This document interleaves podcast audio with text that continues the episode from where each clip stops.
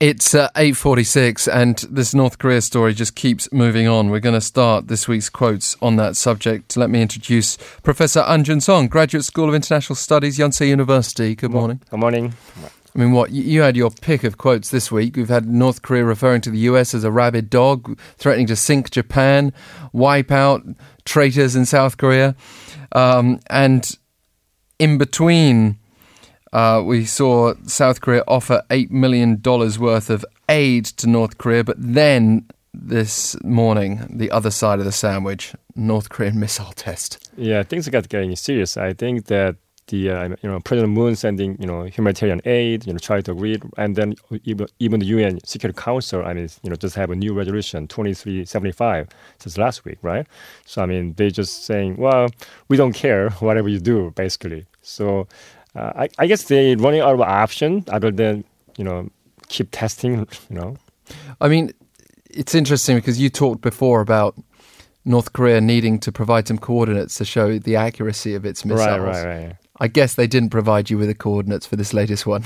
The other thing is what they're talking about, the headlines coming up. Why Japan's government did not shut it, I mean, shut it down, right? They, they, they say they try not to, but, I mean, if they could have shut it down. I mean, that's a good sign, right? Whatever you do it, we'll, we'll shut it down, right? But, but they didn't. Yeah. It traveled a thousand kilometers further than the last one, placing Guam well inside the uh, the range for this at three thousand seven hundred kilometers, Guam being less than three thousand five hundred kilometers from Pyongyang. Um, but let's get this quote. This is actually from Balbina Huang, visiting professor at Georgetown University Center for Security Studies, speaking on September thirteenth, a couple of days ago. Yeah, and, right, and, you know, right. Just... The news is changing all the time, right. But this is what we got here. The latest sanctions provide an important rallying position for the international community to make a strong and unified statement to North Korea that its pursuit of nuclear weapons and their delivery systems is unacceptable. Ultimately, increased sanctions will not end the North's nuclear ambitions, although perhaps they may serve to restrict or slow down the North's access to technology and materials necessary for the advancement of its nuclear arsenal. I guess this brings us to the whole debate on what's the point in sanctions in the first place if they're not aimed at uh, ending those nuclear ambitions one way or another. Yeah, it's very interesting. Uh, just um, after reading the, you know, the hurting, I mean, the reading the, the you know, quote, I mean, I found that Professor Huang was wrong. Actually, new sanction and speed up the process, right? It's very. It's, I think it's, you have to see that what happened next because that they is. They're not really going as expected. I mean, they're going some direction, and they once again they're running out of cards, so they will just keep doing whatever they have to do. It. So, so problem is, what should we do next, right? Well, North Korea seems to be either speeding up with the intention of of using whatever resource it has to to force some solution. Um, Is that aimed at talks with the U S, as we heard our guest say earlier on in the show, or is it aimed at creating a war, which no one thinks is the case, but yeah, but the actions I, yeah. certainly look that way. Well, actually, I saw the news just now that, that Donald Trump tried to visit, right? You know, Korea and Japan, November, I think. So I guess they're sending message, please stop over Pyongyang, right? I guess it's time to talk. I mean, try to have some bilateral talk between, you know, U S and North Korea. I think that's time to talk, right? So you think Trump will stop in Pyongyang? Well, no. You never know, right? I'd be prepared to uh, have a wager with you on that, but we probably shouldn't. Um, now, the U S's call for a complete oil embargo, when we talk about these sanctions being effective or not, that oil embargo was not put in place. Do, do you wonder whether we will now see an oil embargo, though? Another resolution after this morning's yeah, provocation. I, well, I'm expecting that the you know, last resolution, twenty-three seventy-five, took only five business days to get it done, everything. So I guess this is now it's a Friday here and this uh, Thursday in New York, and will be the f- Friday in New York local time. There will be uh, new new meetings, and I'm sure they will get another sanction. Uh, I mean, not the uh, resolution next week, which was much, much stronger. We'll probably have a statement of condemnation by Monday latest. Uh, plus, I mean, they had about thirty percent about the oil embargo. I mean, the ban, right? But uh, comp- I mean, restriction about thirty percent of their uses. But I think this time will be much. You know, more. So it's more like an incremental sanction. So you, well, they, it was made in anticipation of further provocation by North Korea. But and see what happened? They just, they just did it again, right?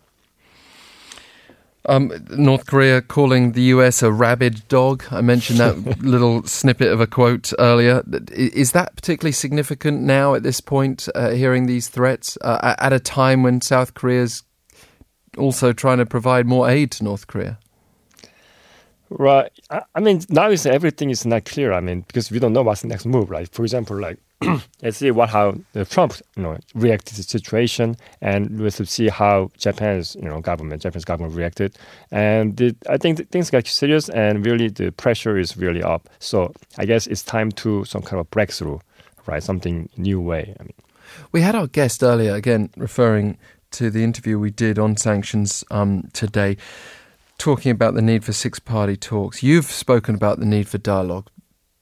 I just can't see President Trump backing down. It will look like, after all this, he's he's just not likely, is he, to say, "Okay, fine, North Korea, you're you're you're you win. We'll have we'll sit down for talks." Well, I don't think he'll say "you win, North Korea." No, but he'll be worried that anything he says will be perceived that way. Uh, yeah, that's the thing. But I think he's a negotiator, right? I mean, he know when to talk, right? I guess he's waiting for when the really the pressure is off, you know, tight, tight, you know, environment. And I think that's about time. And I think that's a great time for him, opportunity for him to say something, right? Save the world. I just, you know, talk to Kim Jong-un and we'll finish the nuclear, you know, pro- program there. So because I went there and I just finished it. Sounds good, right? Well, you should be a spin doctor. Have you considered going into P R? But um, I, I wonder whether President Trump will allow himself to uh, to go down that path, or whether he'll be too concerned about this looking like backing down. Um, any further details, we'll bring them to you. There will be news headlines for you in a few moments, but we know that North Korea has carried out a ballistic missile launch this morning, if you're just joining us, uh, and it has travelled over Japan. It's travelled a thousand kilometres further than its test at the end of last month.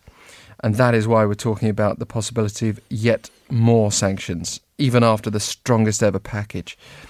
Uh, let's talk about our next quote, though. Um, this is from Trade Minister Kim Hyun-chong in a press briefing. "We've always had it as an option. However, we need thorough analysis to determine which option is more effective. The card loses bargaining power once it is laid on the table. Even if we win the case at the W T O, there should be plans B and C prepared." And this is the question of whether to retaliate against China's response to THAAD missile defense by taking this case, escalating things to the World Trade Organization, right? Right, right. I think he's uh, talking about the possibility of a multilateral solution for bilateral trade dispute between Korea and China. But the question is, is a, is a W T O, I mean, dispute settlement process is also like arbitration process, and you have to come up with the hard evidence to prove there are certain, you know, W T O violations, such as M F N, most favored nation. So it's not easy to prove it. That's the problem. Yeah. It, one can understand why we're considering options at this point, because it, it it's painfully obvious, painfully because right. So many companies are being affected directly and indirectly. Like e-mart, right. Lotte, right, you might withdraw from China, right? And obvious because it seems to coincide with the, the decision to deploy THAAD and the subsequent deployment. But so so what, what would be options B and C, do you think? Uh, I guess I, I I don't think, well, I, I looked at other, other news uh, news article about his uh, speech here, but I guess maybe there's a different story here because the, in the same speech he said, press release, he said he won a uh, new type of F T A between Incheon and Shanghai. So I guess he was uh, just um, he just played, you know, see what happened. He just playing the, you know, water, I mean, testing water, how it, China react.